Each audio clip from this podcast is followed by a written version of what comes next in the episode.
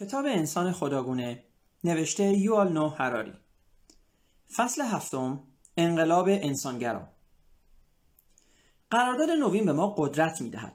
به این شرط که از باور خود به نقشه عظیم جهانی که به زندگی معنا می دهد دست برداریم. اما وقتی با دقت بیشتری به این قرارداد می نگریم یک تفسره هیلگرانه گریز در آن میابیم. اگر انسانها بتوانند بدون رجوع به نقشه عظیم جهانی به معنا دست یابند قرارداد را نقض نکردهاند این تفسیره گریز نجات دهنده جامعه نوین بوده است زیرا حفظ نظم بدون وجود معنا غیر ممکن است پروژه عظیم سیاسی، هنری و مذهبی مدرنیته یافتن معنا برای نوعی از زندگی است که ریشه در نقشه عظیم جهانی ندارد. ما بازیگران یک نمایش الهی نیستیم و کسی هم اهمیتی به ما و اعمال ما نمی دهد. بنابراین کسی هم محدودیتی برای قدرت ما ایجاد نمی کند. اما ما کماکان معتقدیم که زندگیمان دارای معنا است. امروزه بشر توانسته است شروط هر دو طرف را برآورده کند. ما نه تنها از هر زمان دیگری قدرت بیشتری داریم بلکه برخلاف تمام انتظارات مرگ خدایان منجر به فروپاشی اجتماعی نشده است. پیامبران و فلاسفه در طول تاریخ اعلام کردهاند که اگر انسانها اعتقاد خود به نقشه عظیم جهانی را از دست بدهند نظم و قانون از بین خواهد رفت. اما امروز بزرگترین تهدید کنندگان نظم و قانون جهانی درست همانها هستند که به باور خود, خدا خود که به باور خود به خدا و طرحهای جهان شمول او ادامه می‌دهند. سوریه خدا ترس مکان بسیار خشنتری از هلند بی خدا است. اگر یک نقشه جهانی وجود ندارد و اگر ما تابع قوانین الهی یا طبیعی نیستیم پس چه چیزی مانع فروپاشی اجتماعی است؟ چگونه است که ما می توانیم هزاران کیلومتر را از آمستردام تا بخارست یا از نیو اورلئان تا مونترال بپیماییم؟ بدون اینکه توسط سوداگران سوداگران برده روبوده شویم به دام جانیان بیفتیم یا جایی در میان جنگ های قبیله کشته شویم. به درون بنگر. انسانگرایی این آین انقلابی نوین که طی صده های اخیر بر جهان چیره شد راه درمان را برای وجود برای یک وجود بیمعنا و بیقانون به ما داد.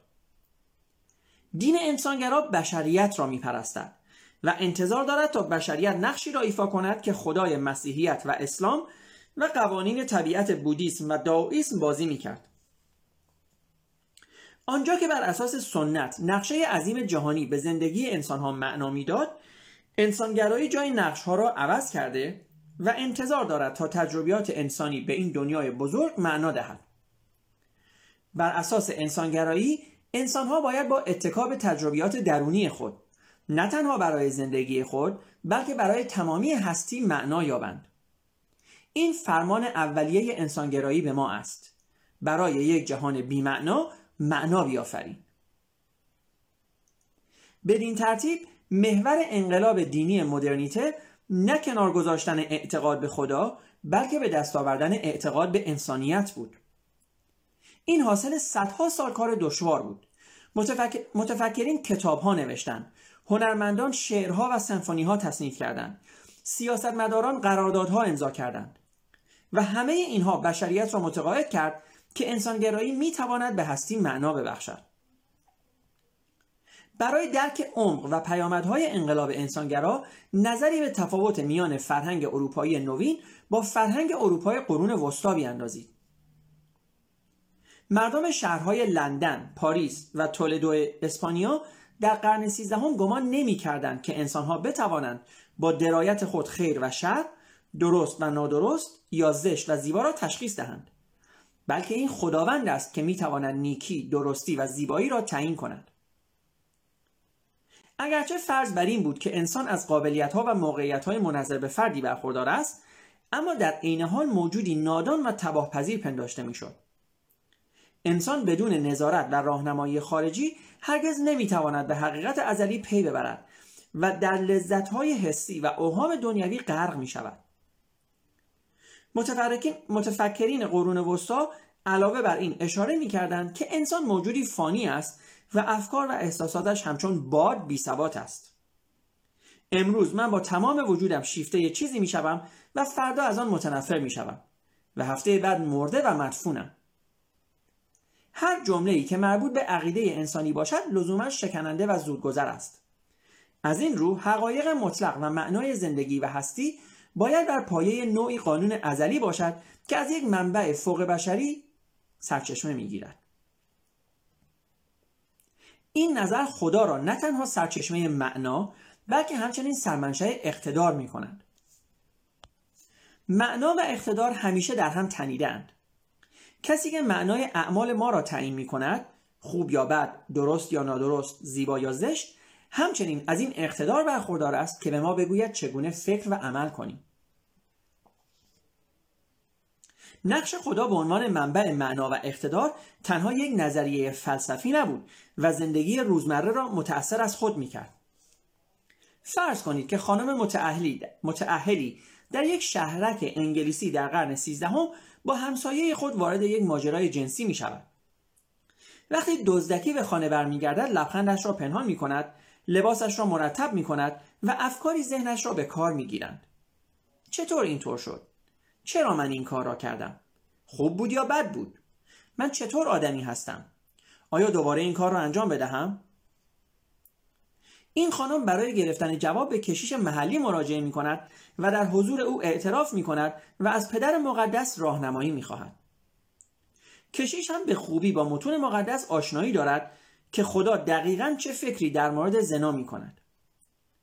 کشیش بر اساس کلام ازلی خداوند بدون کوچکترین تردیدی چنین قضاوت می کند که این زن مرتکب گناهی مرگبار شده است و اگر او این عمل خود را جبران نکند در آتش جهنم خواهد سوخت. بنابراین او باید بلافاصله توبه کند و ده سکه طلا به ده سکه طلا به جنگ صلیبی آینده هدیه بدهد به مدت شش ماه از خوردن گوشت پرهیز کند و یک زیارت هم به مقبره توماس بکت قدیس در کانتربری داشته باشد و لازم به گفتن نیست که دیگر هرگز این عمل شنیع را انجام ندهد. امروزه همه چیز به گونه دیگری است. انسانگرایی طی صدها سال ما را متقاعد کرده است که ما سرچشمه نهایی معنا هستیم و از این رو اراده آزاد ما از بالاترین اعتبار در دنیا برخوردار است. به جای اینکه منتظر یک موجودیت خارجی باشیم تا صلاح ما را تعیین کند کافی است تا فقط به احساسات و امیال خود اتکا کنیم. ما از دوران کودکی تحت بمبارانهای شعارهای انسانگرا قرار داریم که می‌گوید به درون خود گوش کن از دل خود پیروی کن با خود صادق باش و به خود اعتماد کن. هر آنچه را که به تو احساس خوبی می‌دهد انجام بده.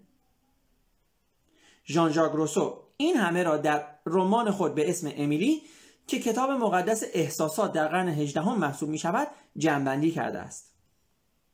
روسو تعریف می کرد که زمانی که به دنبال قواعدی برای هدایت زندگی خود بود آنها را در اعماق وجود خودش یافت. قواعدی که ذاتا ریشه در ویژگی هایی دارند که هیچ چیز نمی‌تواند آنها را از بین ببرد. هر آنچه که حس من آن را خوب می‌داند خوب خواهد بود و به هر آنچه که حس بدی دارم بد خواهد بود. بدین ترتیب وقتی یک زن در جامعه نوین می‌خواهد به معنای رابطه با مردی پی ببرد بسیار کمتر مایل به پذیرش های یک کشیش یا کلام یک کتاب کهنه است او به جای این کار به دقت به احساسات خود رجوع می کند اگر احساساتش کاملا برایش روشن نباشند با دوستی تماس می‌گیرد و طی یک ملاقات قهوه برایش درد دل می کند. اگر مسائل کماکان برایش ناروشن باشند نزد روانپزشک خود می رود و همه چیز را برای او تعریف می کند. روانپزشک به طور نظری حکم همان کشیش قرون وسطا را برای او دارد و مقایسه این دو حرفه یک مقایسه کلیشه‌ای مرسوم است. اما یک تفاوت بزرگ میان این دو وجود دارد. روانشناس کتاب مقدسی در اختیار ندارد که خوب و بد را از درون آنها بیرون بکشد وقتی زن داستان خود را تعریف می کند بسیار بعید خواهد بود که روانشناس اینها را از خود بیرون بریزد ای زن فاسد تو یک گناه وحشتناک مرتکب شده ای به همین شکل بعید خواهد بود که بگوید آفرین خوش به حالت. بلکه صرف نظر از عمل و گفته زن به احتمال زیاد با لحن ملایمی از او سوال خواهد کرد. خب چه احساسی راجع به این اتفاق داری؟ قفسه کتاب روانشناس زیر سنگینی کتاب های فروید و یانگ و راهنمای آماری اختلالات ذهنی شکم داده. اما اینها دستنوشته های مقدس نیستند. راهنمای آمار به علائم ناخوشی ها می‌پردازد نه به معنای زندگی. اکثر روانشناسان گمان می کنند که این تنها احساسات خود انسان ها است که مرجع تعیین کننده معنای حقیقی رفتار ما است. پس صرف نظر از اینکه روانشناس چه فکری راجع به رابطه مشتری خود می کند صرف نظر از اینکه فروید یانگ و راهنمای آماری به طور کلی چه فکری درباره چنین روابطی می کنند روانشناس نظر خود را به مشتریش تحمیل نخواهد کرد بلکه به جای این به او کمک خواهد کرد تا اسرار درونی زن مورد موشکافی قرار گیرند. فقط در آنجا است که زن جواب را خواهد یافت. آنجا که کشیش های قرون وسطا یک خط ارتباطی با خدا داشتند و می توانستند برای ما خوب و بد را مشخص کنند روانشناسان نوین تنها به ما کمک می کنند تا در تماس با احساسات درونی خود قرار بگیریم. این بخشن سرنوشت متغیر نهاد ازدواج را توضیح می دهد. ازدواج در قرون وسطا امر مقدسی محسوب می‌شد که توسط خدا تعیین شده بود و بنابراین خدا به پدر اختیار داده بود تا فرزندان خود را بر اساس اراده و مصالح او به عقد یکدیگر درآورد از این رو یک رابطه نامشروع تقیانی بیشرمانه علیه اقتدار پدرانه و الهی به شمار می‌رفت و علیرغم آنچه که طرفین درگیر در آن معاشقه فکر و احساس می‌کردند گناهی مرگبار محسوب می‌شد. امروز ازدواج بر پایه عشق استوار است و این احساسات درونی آنها است که به این پیوند ارزش می‌دهد. پس اگر همان احساسات است که زنی را از آغوش یک مرد به آغوش مرد دیگری میکشاند چه اشکالی می‌تواند وجود داشته باشد؟ اگر یک رابطه نامشروع مجرایی باشد برای امیال عاطفی و جنسی که طی 20 سال زناشویی برآورده نشده و اگر معشوق جدید مهربان پر احساس و حساس به نیازهای شما است پس چرا از آن بهرهمند نشوید؟ شما ممکن است بگویید صبر کنید. ما نمی‌توانیم احساسات همسران این دو را نادیده بگیریم. این زن و معشوق او ممکن است احساس زیبایی در آغوش یکدیگر داشته باشند. اما اگر همسران این دو به این رابطه پی ببرند احساسات آنها برای مدتی جریه دار خواهد شد و اگر این مسئله به جدایی منتهی شود فرزندانشان ممکن است برای مدتهای طولانی دچار ضربه های عاطفی شوند. حتی اگر این رابطه هرگز برملا نشود پنهان نگه داشتن آن آشفتگی درونی به همراه خواهد آورد و این منجر به شکلگیری حس بیگانگی و رنجش خواهد شد. جالبترین بحث ها در زمینه اخلاق انسانگرا به شرایطی مثل روابط نامشروع زناشویی مربوط می شود یعنی زمانی که احساسات انسانی با هم تصادم می کنند چه اتفاقی خواهد افتاد اگر یک عمل واحد باعث ایجاد حسی خوب در یک فرد و حس بدی در فرد دیگر شود؟ چطور این دو احساس متناقض را بسنجیم؟ آیا احساسات دلپذیر دو عاشق نباید بر احساسات ناخوشایند همسران این دو و فرزندانشان اولویت داشته باشد؟ فرقی نمی کند که ما چه پاسخی برای این سوال خاص داشته باشیم. بلکه مهمتر این است که بتوانیم نوع استدلالی را که هر دو طرف ارائه می دهند بفهمیم. مردم جامعه نوین در مورد روابط نامشروع زناشویی نظرات متفاوتی دارند. اما این موضعگیری اهمیتی ندارد. زیرا آنها مایلند این نظرات را تحت عنوان احساسات انسانی توجیه کنند نه فرامین الهی متون مقدس. انسانگرایی به ما آموخته است که چیزی بد است که احساسات بدی برای دیگری ایجاد کند قتل به این دلیل اشتباه نیست که فرد نیکویی زمانی گفت تو همین نباید قتل کنی. بلکه قتل از این رو مردود شمرده می شود که احساسات وحشتناکی برای قربانی اعضای خانواده و دوستان و آشنایان او به وجود می آورد. سرقت به این دلیل نادرست نیست که یک متن عتیق مرحوم می دارد تو همین نباید بدزدی. بلکه دزدی به این خاطر کراهت دارد که فرد مورد سرقت واقع شده حس بدی پیدا خواهد کرد. و اگر رفتار یک فرد حس بدی در فرد دیگری به وجود نیاورد نادرست نخواهد بود. اگر همان متن عتیق مرغوم دارد که خدا به ما فرمان داده تا تصویر انسان و حیوان را نکشیم.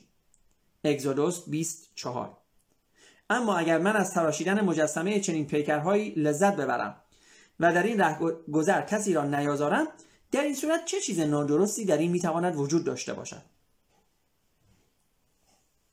همین منطق بر بحث های مربوط به همجنسگرایی حاکم است. اگر دو مرد بالغ از رابطه با یکدیگر لذت می‌برند و با این کار خود باعث آزار کسی نیستند چرا باید آن را اشتباه بپنداریم و ممنوع کنیم؟ این یک امر خصوصی بین دو فرد است و این حق آنها است تا در مورد احساسات درونی خود تصمیم بگیرند.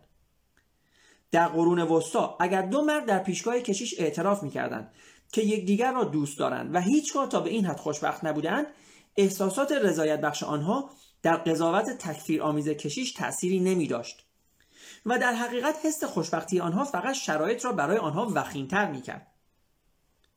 اما امروز اگر دو مرد یکدیگر را دوست داشته باشند به آنها می‌گویند کاری را انجام دهید که احساس خوبی به شما می‌دهد نگذارید کشیشی ذهن شما را آشفته کند از حس درونی خود پیروی کنید شما خودتان بهتر می‌دانید چه چیزی برایتان خوب است. جالب این است که امروزه حتی متعصبین مذهبی هم به خاطر اینکه بر افکار عمومی نفوذ داشته باشند این مباحثه انسانگرایانه را میپذیرند. برای مثال طی دهه گذشته جامعه LGBT در اسرائیل سالانه یک راهپیمایی همجنسگرایانه در اورشلیم برپا می‌کرد. وحدت در این روز خاص در این شهر جنگ زده خود را به نمایش می‌گذارد. زیرا این تنها موردی است که در آن یهودیان، مسلمانان و مسیحیان ناگهان حس مشترکی مییابند. و این حس همان خشم مشترک آنها نسبت به راهپیمایی همجنسگرایان است. آنچه که جالب است استدلال آنها است. آنها نمی‌گویند نباید نمایش همجنسگرایی برپا کنید زیرا خدا همجنسگرایی را ممنوع کرده. بلکه هر میکروفون و دوربین تلویزیونی که به دستشان می‌رسد را میقاپند تا بگویند که دیدن یک چنین نمایشی در مرکز شهر مقدس اورشلیم احساسات ما را جریه دار می کند. درست همانطور که همجنسگرایان از ما می‌خواهند تا احساساتشان را به رسمیت بشناسیم خود آنها هم باید به احساسات ما احترام بگذارند در تاریخ 7 ژانویه 2015 متعصبین مسلمان در یک حمله به دفتر مجله فرانسوی شارلی ابدو یورش بردند و تعدادی از کارمندان آن را کشتند. زیرا این مجله کاریکاتورهایی از پیغمبر محمد منتشر کرده بود. طی روزهای بعد از آن بسیاری از مجامع مسلمان این حمله را محکوم کردند. اما بعضی نتوانستند از اضافه کردن یک تبصره اما صرف نظر کنند. به عنوان مثال سندیکای روزنامه‌نگاران مصری تروریست ها را به خاطر استفاده از خشونت محکوم کرد و همزمان آن مجله را به خاطر جریه دار کردن احساسات میلیون ها مسلمان در سراسر دنیا مورد سرزنش قرار داد. توجه داشته باشید که این سندیکا مجله شارلی ابدو را به خاطر عدم اطاعتشان از خدا سرزنش نکرد. اما ما می توانیم این را یک پیشرفت به حساب آوریم. احساسات ما نه تنها به زندگی خصوصی ما بلکه همچنین به فرایندهای سیاسی و اجتماعی ما معنا می‌دهد وقتی می‌خواهیم بدانیم که چه کسی باید بر کشور حکومت کند چه سیاست خارجی اتخاذ کند و چه گامهای اقتصادی بردارد در متون مقدس به دنبال پاسخ نمیگردیم و از فرامین پاپ یا برنده جایزه نوبل پیروی نمی کنیم. بلکه در اکثر کشورها انتخابات دموکراتیک برگزار می کنیم و درباره موضوع مشخص نظر مردم را می‌پرسیم.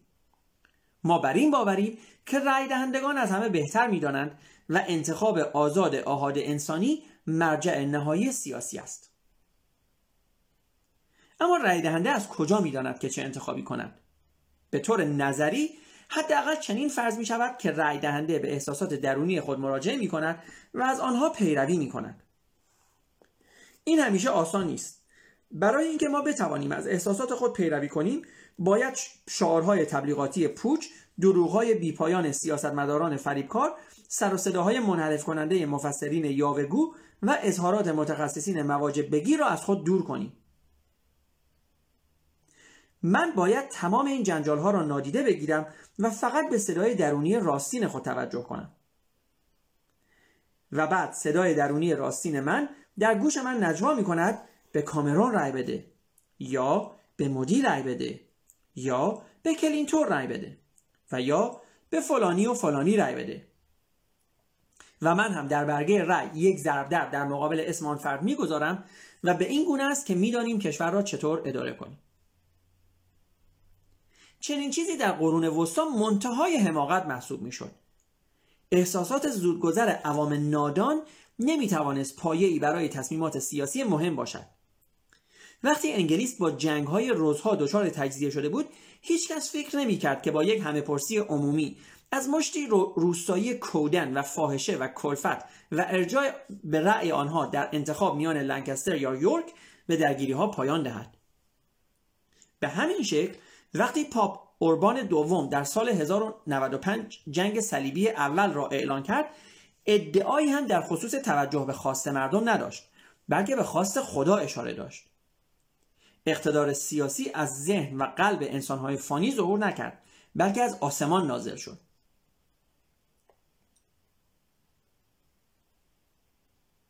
آنچه که در مورد اخلاق و سیاست مستاق دارد در مورد زیبایی شناسی نیز صدق می کند هنر در قرون وسطا تحت معیارهای عینی قرار داشت. معیارهای زیبایی باستاب هوسهای زودگذر انسانها نبود. فرض بر این بود که زائقه انسانها بر اساس فرامین فوق بشری شکل می‌گیرند چنین تفکری در دوره‌ای که مردم گمان می‌کردند که هنر ملهم از نیروهای فوق بشری هستند نه حاصل احساسات انسانی که معقول به حساب می آمد. گمان بر این بود که دستان نقاش، شاعر، آهنگساز و معمار توسط الهه شعر و موسیقی و فرشتگان و متون مقدس به حرکت در میآیند. بسیاری از اوقات وقتی یک آهنگساز سرود زیبایی تصنیف می‌کرد همانطور که قلم او را سرچشمه الهام او نمی‌دانستند اعتباری هم برای خود آهنگساز قائل نبودند قلم توسط انگشتان انسانی به حرکت در میآید و این انگشتان به نوبه خود توسط دستان خدا هدایت می شوند.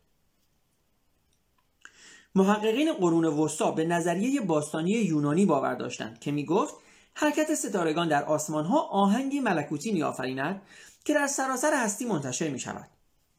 وقتی این آهنگ ملکوتی آفریده شده توسط ستارگان با حرکات درونی جسمی و روحی انسانها هماهنگ می گردد انسانها از سلامت جسمی و روحی بهرهمند می شوند. از این رو آهنگ انسانی باید تنین آهنگ ملکوتی کهکشان ها باشد نه باستاب اندیشه و هوس آهنگسازی که از گوشت و خون است زیباترین سرودها آوازها و نغمه ها معمولا حاصل نبوغ هنرمندان انسانی نیستند بلکه آفریده الهام ملکوتی هستند. چنین اندیشه های دیگر رواج ندارند. امروزه انسانگرایان معتقدند که تنها منبع آفرینش و ارزش هنری احساسات انسانی هستند. موسیقی توسط ندای درونی ما آفریده می شود و مورد داوری قرار می گیرد و این نیازمند پیروی از اوزان ستارگان و فرامین الهه و فرشتگان شعر و موسیقی نیست. زیرا ستارگان خاموش هستند و الهه و فرشتگان شعر و موسیقی تنها در درون, در, در درون تخیلات ما وجود دارند. هنرمندان نوین باید در جستجوی تماس با احساسات و درون خود باشند نه تماس با خدا. پس شگفتانگیز هم نیست که ما در ارزیابی از هنر دیگر بر معیارهای عینی پافشاری نمی کنیم و به جای آن به احساسات درونی خود رجوع می کنیم. معیار انسانگرا در علم اخلاق این است. کاری را انجام بده که حس خوبی در تو ایجاد می کند انسانگرایی در علم زیبایی شناسی می گوید زیبایی در چشمان بیننده است. در نتیجه هر کسی می تواند هنر را به روایت خود توصیف کند. در سال 1917 مارسل دوشان یک کاسه توالت مخصوص ادرار معمولی را برداشت و نام فانتن یا چشمه بر آن نهاد و آن را به عنوان یک کار هنری تحت نام خود به ثبت رساند و آن را در موزه پاریس گذاشت. مردم قرون وسطا حتی زحمت بحث کردن روی چنین چیزی را به خود نمی‌دادند. چرا باید برای چنین چیز مزخرفی خود را خسته کنند؟ اما اثر دوشان در دنیای نوین انسانگرا به عنوان یک رکن مهم هنری به رسمیت شناخته شد. در کلاس های درس سال اول رشته هنر در سراسر دنیا تصویر چشمه دوشان را به دانشجویان نشان می‌دهند و با اشاره معلم آشوبی به پا می شود این یک هنر است. بله هنر. نه به هیچ وجه. پس از اینکه به دانشجویان اجازه تخلیه فکری دادن معلم محور بحث را بر روی این سوال قرار می دهد هنر دقیقا چیست؟ چطور می توانیم تعیین کنیم که یک اثر هنر است یا نه؟ پس از دقایقی بحث معلم کلاس را به سمت مسیر درستی هدایت می کند هنر هر آن چیزی است که مردم فکر می کنند هنر است و زیبایی در چشمان بیننده است. اگر مردم فکر می کنند که یک کاسه توالت ادرار یک هنر است پس این چنین است. چه مرجع بزرگتری وجود دارد که به مردم بگوید آنها در اشتباهند. امروزه نسخه هایی از شاهکار دوشان در برخی از مهمترین موزه های دنیا و از جمله در موزه هنرهای نوین سان فرانسیسکو، گالری ملی کانادا، گالری تیت لندن و مرکز پمپیدو در پاریس به نمایش گذاشته شدند. این نسخه ها در سالن های نمایش موزه قرار داده شده نه در بخش توالت ها. این رویکرد انسانگرا بر عرصه های اقتصادی هم تاثیر عمیقی گذاشته است. در قرون وسطا اصناف بر تمامی فرایند تولید کنترل داشتند و جای ناچیزی برای ابتکارات یا سلیقه شخصی صنعتگران و مشتریان میگذاشتند سنف نجاران در مورد یک صندلی خوب تصمیم می گرفت. سنف نانوایان یک نان خوب را تعیین می کرد و سنف آهنگسازان و شاعران تصمیم می گرفت که کدام آواز درجه یک است و کدام مبتزل است. همزمان شاهزادگان و شوراهای شهر حقوقها و قیمتها را تنظیم می کردن و گاهی مردم را مجبور به خریدن میزان ثابتی از کالا با بهای غیرقابل مذاکره می کردند. تمام این اصناف شوراها و شاهزادگان در بازار آزاد نوین جای خود را به یک مرجع عالی نوین یعنی خواست آزادانه مشتریان دادند. فرض کنید که تویوتا تصمیم به تولید یک خودروی عالی بگیرد. ابتدا کمیته مرکب از متخصصین در عرصه های مختلف منتصب می کنند. بهترین مهندسین و طراحان را استخدام می کنند. ماهرترین فیزیکدانان و اقتصاددانان را دور هم جمع می کنند و حتی با چندین جامعه شناس و روانشناس هم مشورت می کنند. برای محکم کاری یک یا دو برنده جایزه نوبل و یک بازیگر زن برنده جایزه اسکار و چند هنرمند مشهور را هم وارد صحنه می کند و بالاخره پس از پنج سال تحقیق و توسعه از شاهکار خود رونمایی می کنند.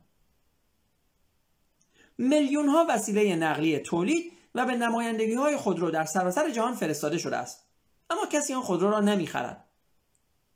آیا این به این دلیل است که مشتریان اشتباه می کنند و نمی‌دانند که چه چیزی و نمی‌دانند که چه چیزی برای آنها خوب است؟ نه. در یک بازار آزاد همیشه حق با مشتریان است. اگر مشتریان آن خودرو را نمی‌خواهند و از آن روی برمیگردانند به این معنی است که خودروی خوبی نیست. حال اهمیتی ندارد که تمام پروفسورهای دانشگاه و کشیشان و ملاها از منبر خود فریاد, فریاد زنند که این یک خودروی شگفتانگیز است. هیچ کس چنین اقتداری را ندارد تا برای مشتریان تعیین تکلیف کند و حکومتی را مجبور کند تا شهروندان را علیرغم میلشان وادار به خرید یک خودروی معین کند. همین امر در مورد تمام تولیدات دیگر هم صدق می کند برای مثال نظری به گفته پروفسور لیف آندرشون از دانشگاه اپسالا میاندازیم او در زمینه اصلاح ژنتیکی حیوانات دامداری ها تخصص دارد و هدفش خلق خوکهایی است که سریعتر رشد کنند. گاوهای شیردهی که شیر بیشتری تولید کنند و مرغهایی که چاقتر باشند. نوامی داروم گزارشگر روزنامه هارتس در مصاحبه فعالیت آندرشون را زیر سوال برد. زیرا دستکاری ژنها باعث رنج و شکنجه بسیاری برای حیوانات می شود گاوهایی که امروزه مورد دستکاری ژنتیک قرار گرفتند دارای چنان پستانهای سنگینی از حجم عظیم شیر متراکم هستند که به سختی راه می‌روند. و مرغهایی که مورد دستکاری ژنتیک قرار گرفتهاند حتی قادر به ایستادن روی پاهایشان نیستند. پروفسور آندرشون جواب محکمی در این باره دارد. همه چیز به مشتریان برمیگردد و جواب به این سال در گروه پاسخ مشتریان است. اینکه آنها تا چه حد حاضرند برای گوشت پول بدهند. اگر مشتریان از ما ارزانترین گوشت را می‌خواهند پس با باقی ماندن در سطح تولید فعلی جهانی گوشت و بدون وجود مرغهای دستکاری شده ژنتیک و جدید امکان پاسخگویی به نیاز مصرفی کنونی وجود ندارد. اگر مشتریان تقاضای ارزانترین گوشت ممکن را دارند پس باید نیازشان را برآورده کنیم. این مشتریان هستند که تصمیم می‌گیرند که مهمترین چیز برای آنها گوشت ارزان است یا چیز دیگر. پروفسور آندرشون می تواند با وجدان راحت شبها به خواب رود. این امر که مشتریان محصولات حیوانی فزون یافته او را می‌خرند دلالت بر این دارد که او پاسخگوی نیازها و امیال آنها بوده و به این دلیل او کار نیکویی انجام می‌دهد. با پیروی از منطق مشابهی اگر شرکت های چند ملیتی بخواهند بدانند که بر اساس معیار غیر خبیس عمل نمی کنند کافی است تا نگاهی به نتیجه نوسان بازار خود بیاندازند. اگر پول هنگفتی به دست میآورند به این معنی خواهد بود که میلیون ها نفر خواهان محصولاتشان هستند و این دلالت بر این امر دارد که نیروی در جبهه نیکی هستند. اگر کسی اعتراض کند و بگوید که مردم شاید اشتباه می کنند به سرعت جواب خواهند گرفت که حق همیشه با مشتری است و اینکه احساسات انسانی منشأ تمامی معناها و اقتدارها است. اگر میلیون ها نفر آزادانه تصمیم بگیرند که محصولات این شرکت ها را بخرند شما چه کسی هستی که می‌خواهی برای آنها تعیین تکلیف کنی که چه چیزی برای آنها نادرست است؟ نهایتا ظهور اندیشه های انسانگرا نظام آموزشی را هم منقلب کرده است. در قرون وسطا منشأ تمام معناها و اقتدارها خارج از فرد بود. از این رو آموزش بر تفهیم تدریجی اطاعت کردن یادآوری کردن متون مقدس و مطالعه های باستانی تمرکز داشت. معلمان سوالی را مطرح می‌کردند و شاگردان میبایست به خاطر آورند که ارسطو شاه سلمون یا توماس آکویناس قدیس چه جوابی برای این سوال داشتند. اما آین انسانگرا بر این باور است که دانشجویان باید خودشان بیاندیشند. دانستن اینکه ارسطو سلمون و آکوینا چه نظری درباره سیاست هنر و اقتصاد داشتند مفید است. اما وقتی منشأ عالی معنا و اقتدار در درون خود ما است پس بسیار مهمتر خواهد بود تا پی ببریم که خودمان راجع به این موضوعات چطور فکر کنیم. اگر در کودکستان هستی یا در مدرسه یا در دانشگاه از معلم سوال کن چه چیزی می‌خواهد به شما بیاموزد. او جواب خواهد داد خب من به کودکان تاریخ یا فیزیک کوانتوم یا هنر یاد می‌دهم. اما قبل از هر چیزی می‌خواهم به آنها بیاموزم تا خودشان فکر کنند. این روش همیشه با موفقیت روبرو نمی شود اما چیزی است که آموزش انسانگرا در پی آن است.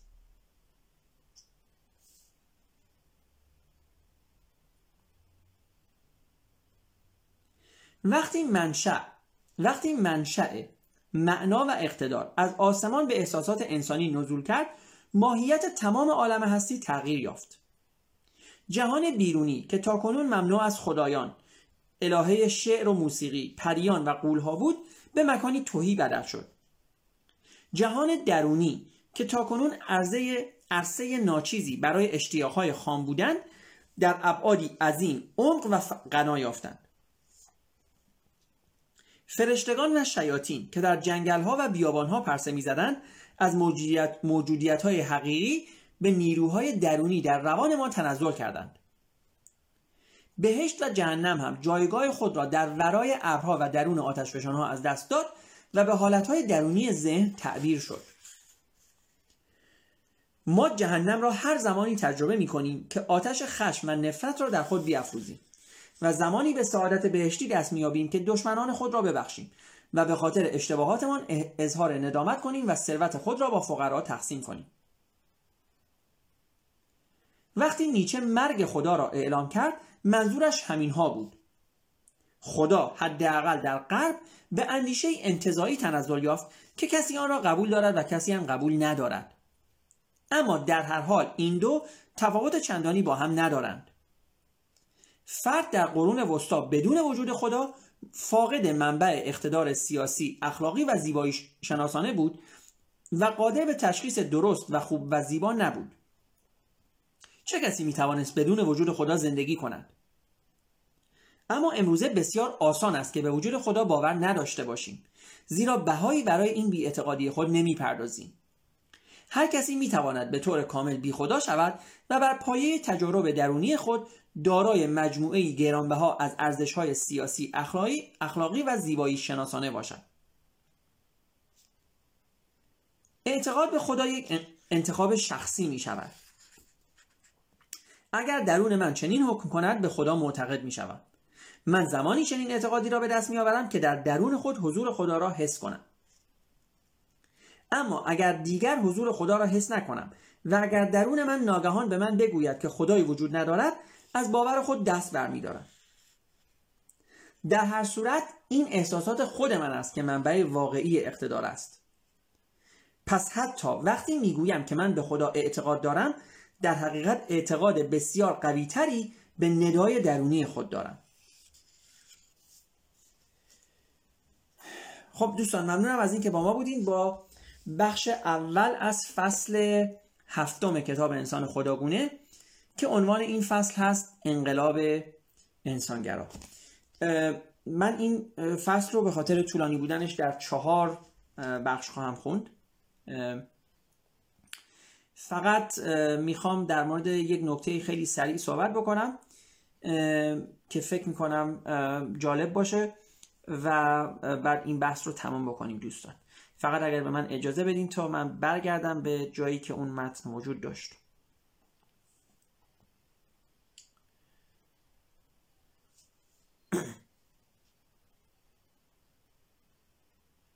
خب. یک یک بحث خیلی جالبی در این کتاب بود که این واقعا خیلی مهم هست دوستان.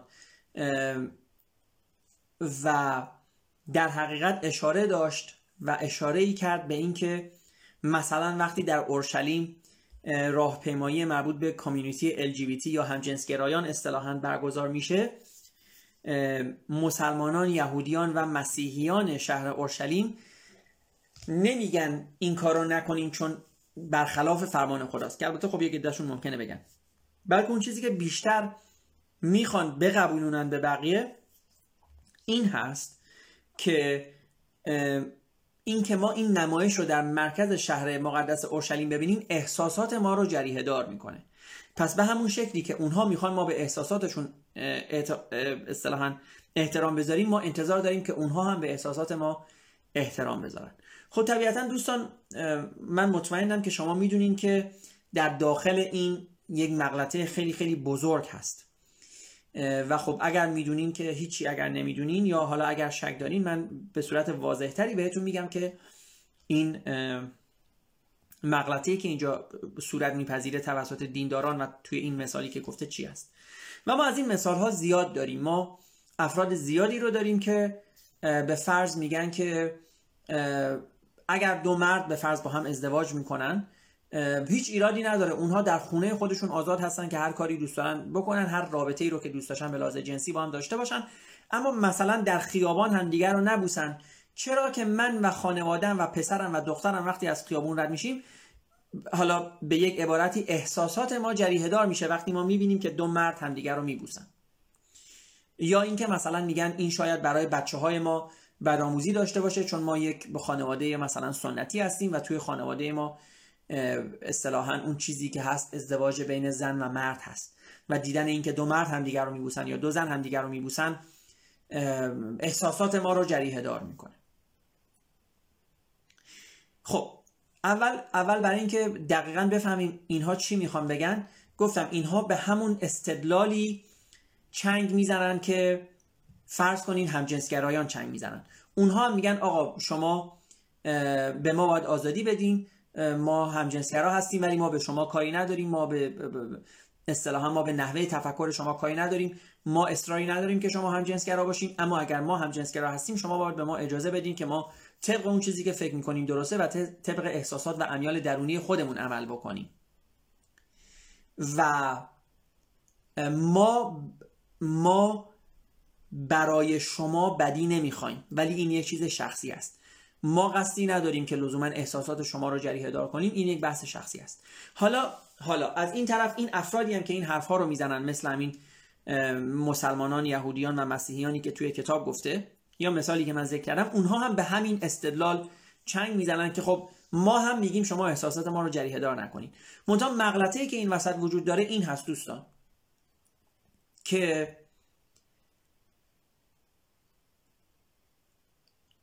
خب اگر اگر فرض کنین یک راهپیمایی همجنسگرایان در یک روز خاصی در شهر شما برگزار میشه و شما اولا که شما می‌تونین از اون مسیر رد نشین شما می‌تونین به اون راهپیمایی نگاه نکنین. کسی شما رو مجبور نکرده به اون راهپیمایی برین. کسی شما رو مجبور نکرده که در اون راهپیمایی شرکت کنین و کسی شما رو مجبور نکرده اون راهپیمایی رو نگاه کنین و الی آخر.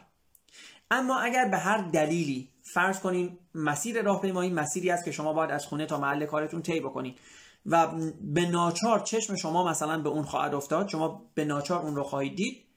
اون وقت اینجا شما نمی‌تونین بگین که احساسات من جریه دار شد. چون اون کسی که داره این رژه رو برقرار می‌کنه برگزار می‌کنه اصولا کاری به احساسات شما نداره. اون کار رو برای جریه دار کردن احساسات شما هم انجام نمیده. اصولا گی پرید ها یا همین رژه های همجنسگرایانه به این دلیل مد شدن که آگاهی ببخشن به مردم که همچین کامیونیتی و همچین اجتماعی هم وجود دارن و اونها هم باید آزاد باشن که طبق چیزی که خودشون می‌دونن عمل بکنن حتی اگر مخالف اون چیزی باشه که شما فکر می‌کنید اما هدف اونا لزوما این نیست که شما احساسات شما رو جریه دار بکنن. حالا اگر از یک دید دیگه بخوایم فکر کنیم این مثل این هست. فرض کنیم که یک زوج گی یک زوج همجنس گرا بیان و شکایت بکنن که چرا یک زن و مردی توی خیابون همدیگر رو میبوسن. بگن اینکه یک زوج غیر همجنسگرا یک زوج عادی همدیگر رو توی خیابون میبوسن احساسات ما همجنسگراها رو اصطلاحا جریه دار می‌کنه. به نظر شما این اصطلاح چقدر درست هست طبیعتا هیچ. یک نکته دیگه ای که وجود داره این هست که بعضی ها ممکنه بگن خب باشه. ولی مگر شما به قوانین دموکراسی پایبند نیستین؟ در یک جامعه ای که اکثریت مردم زوجهای معمولی هستن زوجهای غیر همجنسگرا هستن اصطلاحا در یک جامعه ای که اکثر اون جامعه مرد و زن با هم دیگه ازدواج کردن طبیعتا همجن... زوجهای همجنسگرا در اقلیت قرار می‌گیرن. و اگر ما تن به قوانین دموکراسی میدیم اون وقت باید حرف حرف اکثریت باشه. اون وقت باید اون چیزی که اکثریت میگن انجام بشه. بنابراین اگر اکثریت مردم از دیدن اینکه یک زوج همجنسگرا در خیابون همدیگر رو میبوسن از اینکه دو مرد همدیگر رو میبوسن دچار جریه شدن احساسات میشن پس اونها باید این بوسیدن رو به احترام به اکثریت متوقف کنن خب اینجا طبیعتا باز مجدد یک مغلطه اتفاق میفته و چند تا مسئله هست اینجا.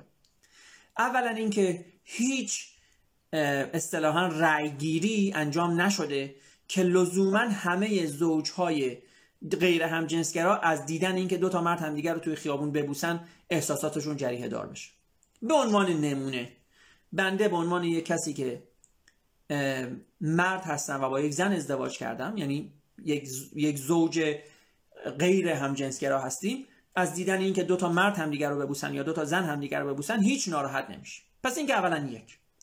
یعنی اینکه شما فکر کنید چون شما احساساتتون جریه دار میشه همه افرادی هم که مثل شما ازدواج کردن احساساتشون جریه دار میشه این طبیعتا یک مغلطه است. اولا که هیچ رأیگیری نشده.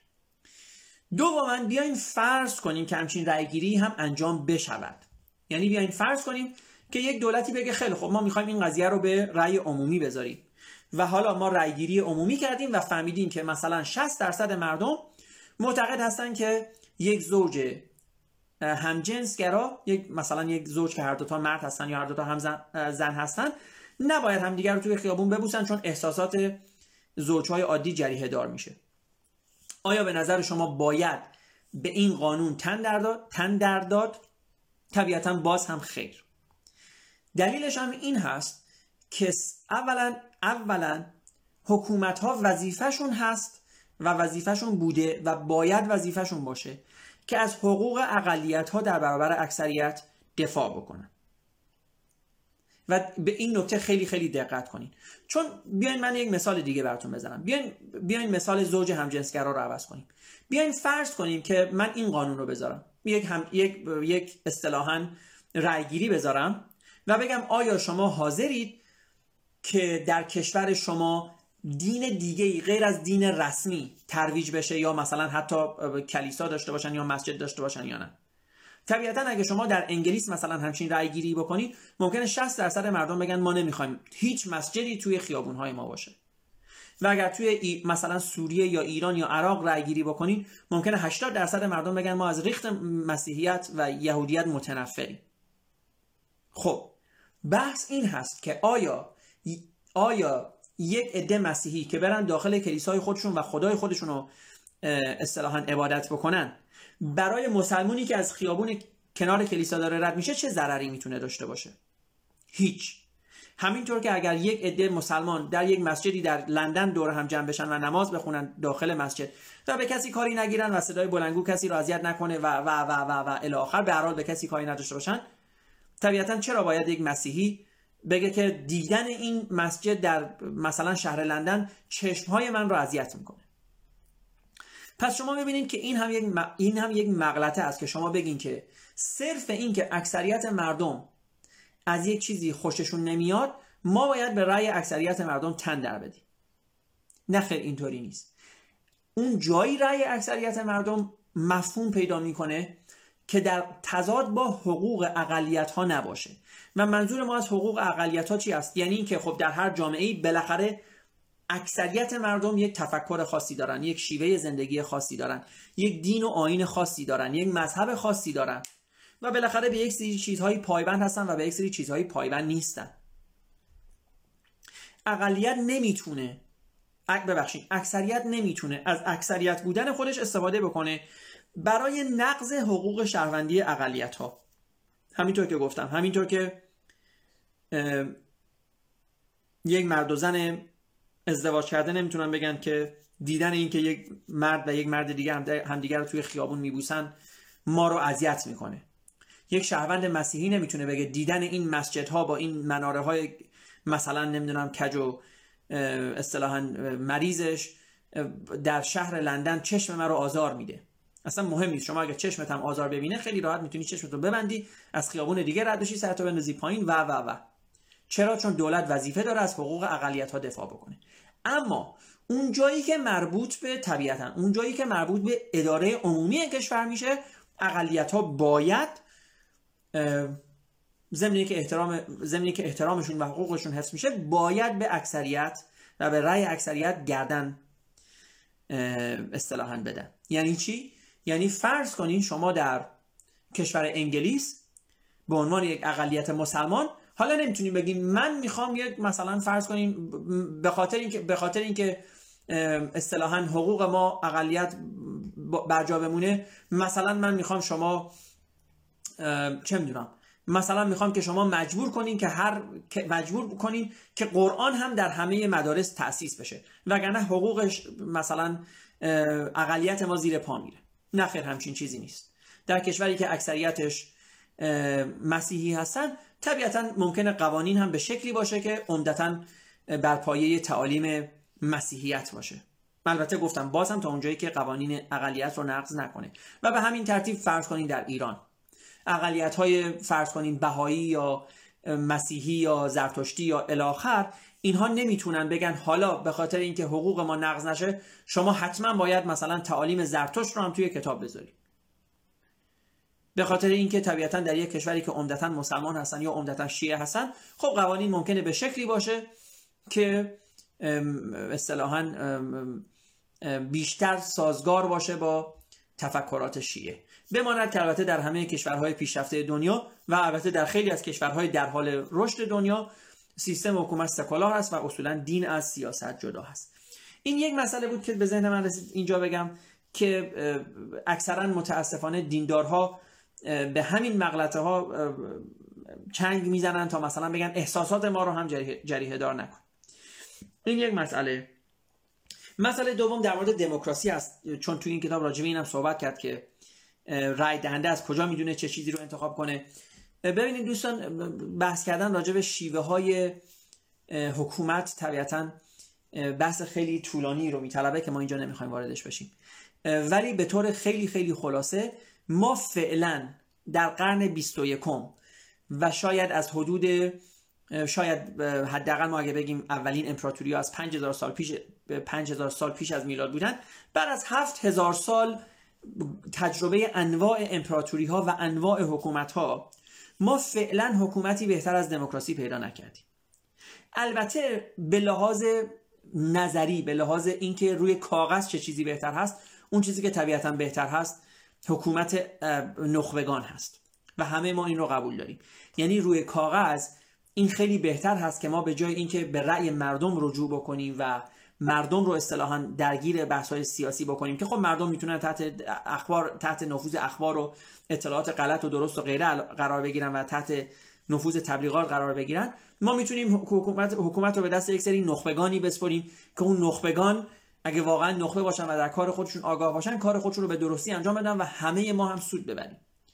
اما مشکلی که با حکومت نخبگان وجود داره دقیقا اسمش هم دقیقا اسمش روشه. یعنی یعنی در دل اسمش نهفته است به عبارتی. اینه که ما از کجا بدونیم این نخبه کی هستن؟ و شما ممکنه فکر کنیم این خیلی آسون هست اما واقعا آسون نیست. به خاطر اینکه اگر مردم حق انتخاب نداشته باشن اون وقت اکثر حکومت های نخبه پیش به این سمت میرن که یک سری آدم برای خودشون مدام اصطلاحا با استفاده از پارتی بازی و با استفاده از اصطلاحا زور و قدرتی که دارن حکومت رو به این سمت ببرن که حکومت فقط در دست یک عده چی بشه؟ پاسکاری بشه. به خاطر اینکه ذات ما انسان ها طبیعتا این هست که سودجو هستیم و جایی که منفعت خودمون اقتضا بکنه ممکن این منفعت رو به منفعت عمومی ترجیح بدیم. مگر حالا قوانین خیلی سفت و سختی وجود داشته باشه؟ اون وقت اگه من اسمش رو بذارم حکومت نخبگان یعنی مثلا من انتظار داشته باشم که بهترین فرض کنین انسانی که در فرض کنین در کشور ایران میره دکترای ارتباطات می‌گیره بیاد وزیر ارتباطات بشه.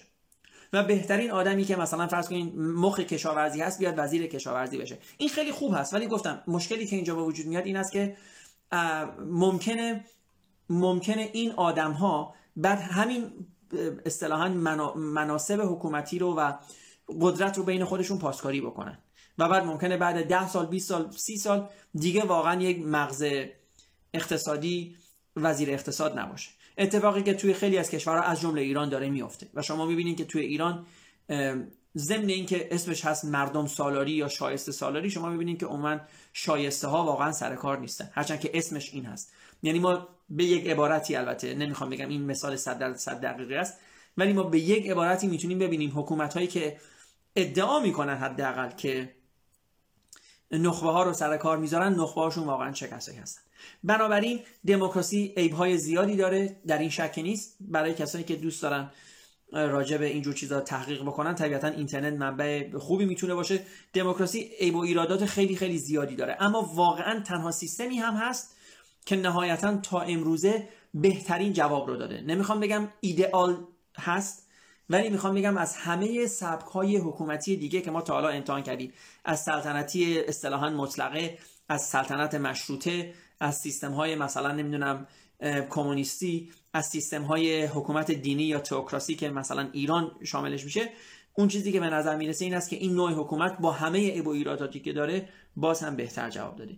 البته گفتم اینا واقعا بحث های خیلی طولانی رو میطلبه ولی نهایتا اینکه ما شاید بهتر باشه ما شاید بهتر باشه که صلاح کار مردم رو به خودشون بسپاریم از طریق رأیگیری. و این همون دموکراسی است اگر به واقعیت اجرا بشه.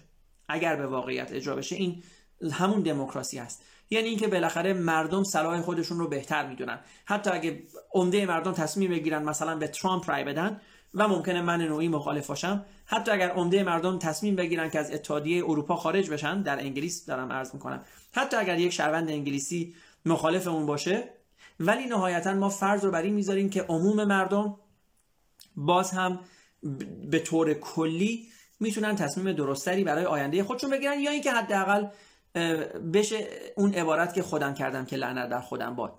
یعنی نهایتا اگرم اشتباهی کردن از اون اشتباه درس بگیرن و سالهای بعد در حافظه تاریخشون بمونه و اون اشتباه رو تکرار نکنن. خیلی خب ممنونم که با ما بودین دوستان. این پادکست رو می‌تونین به صورت live روی Instagram نگاه کنین. در کانال مینیو تاک روی یوتیوب کانال مینیو تاک می‌تونین این رو گوش بدین. همچنین اگر به پادکست های صوتی علاقه مند هستین Google Podcast Apple Podcast Breaker Anchor Spotify و Castbox می‌تونین مینیو پادکست یا مینیو تاک رو search بکنین و از این پادکست ها و کتاب های قبلی که خوندیم و کتابایی که بعدا خواهیم خوند استفاده کنیم. ممنونم که با ما بودین و روز و شب شما خوش.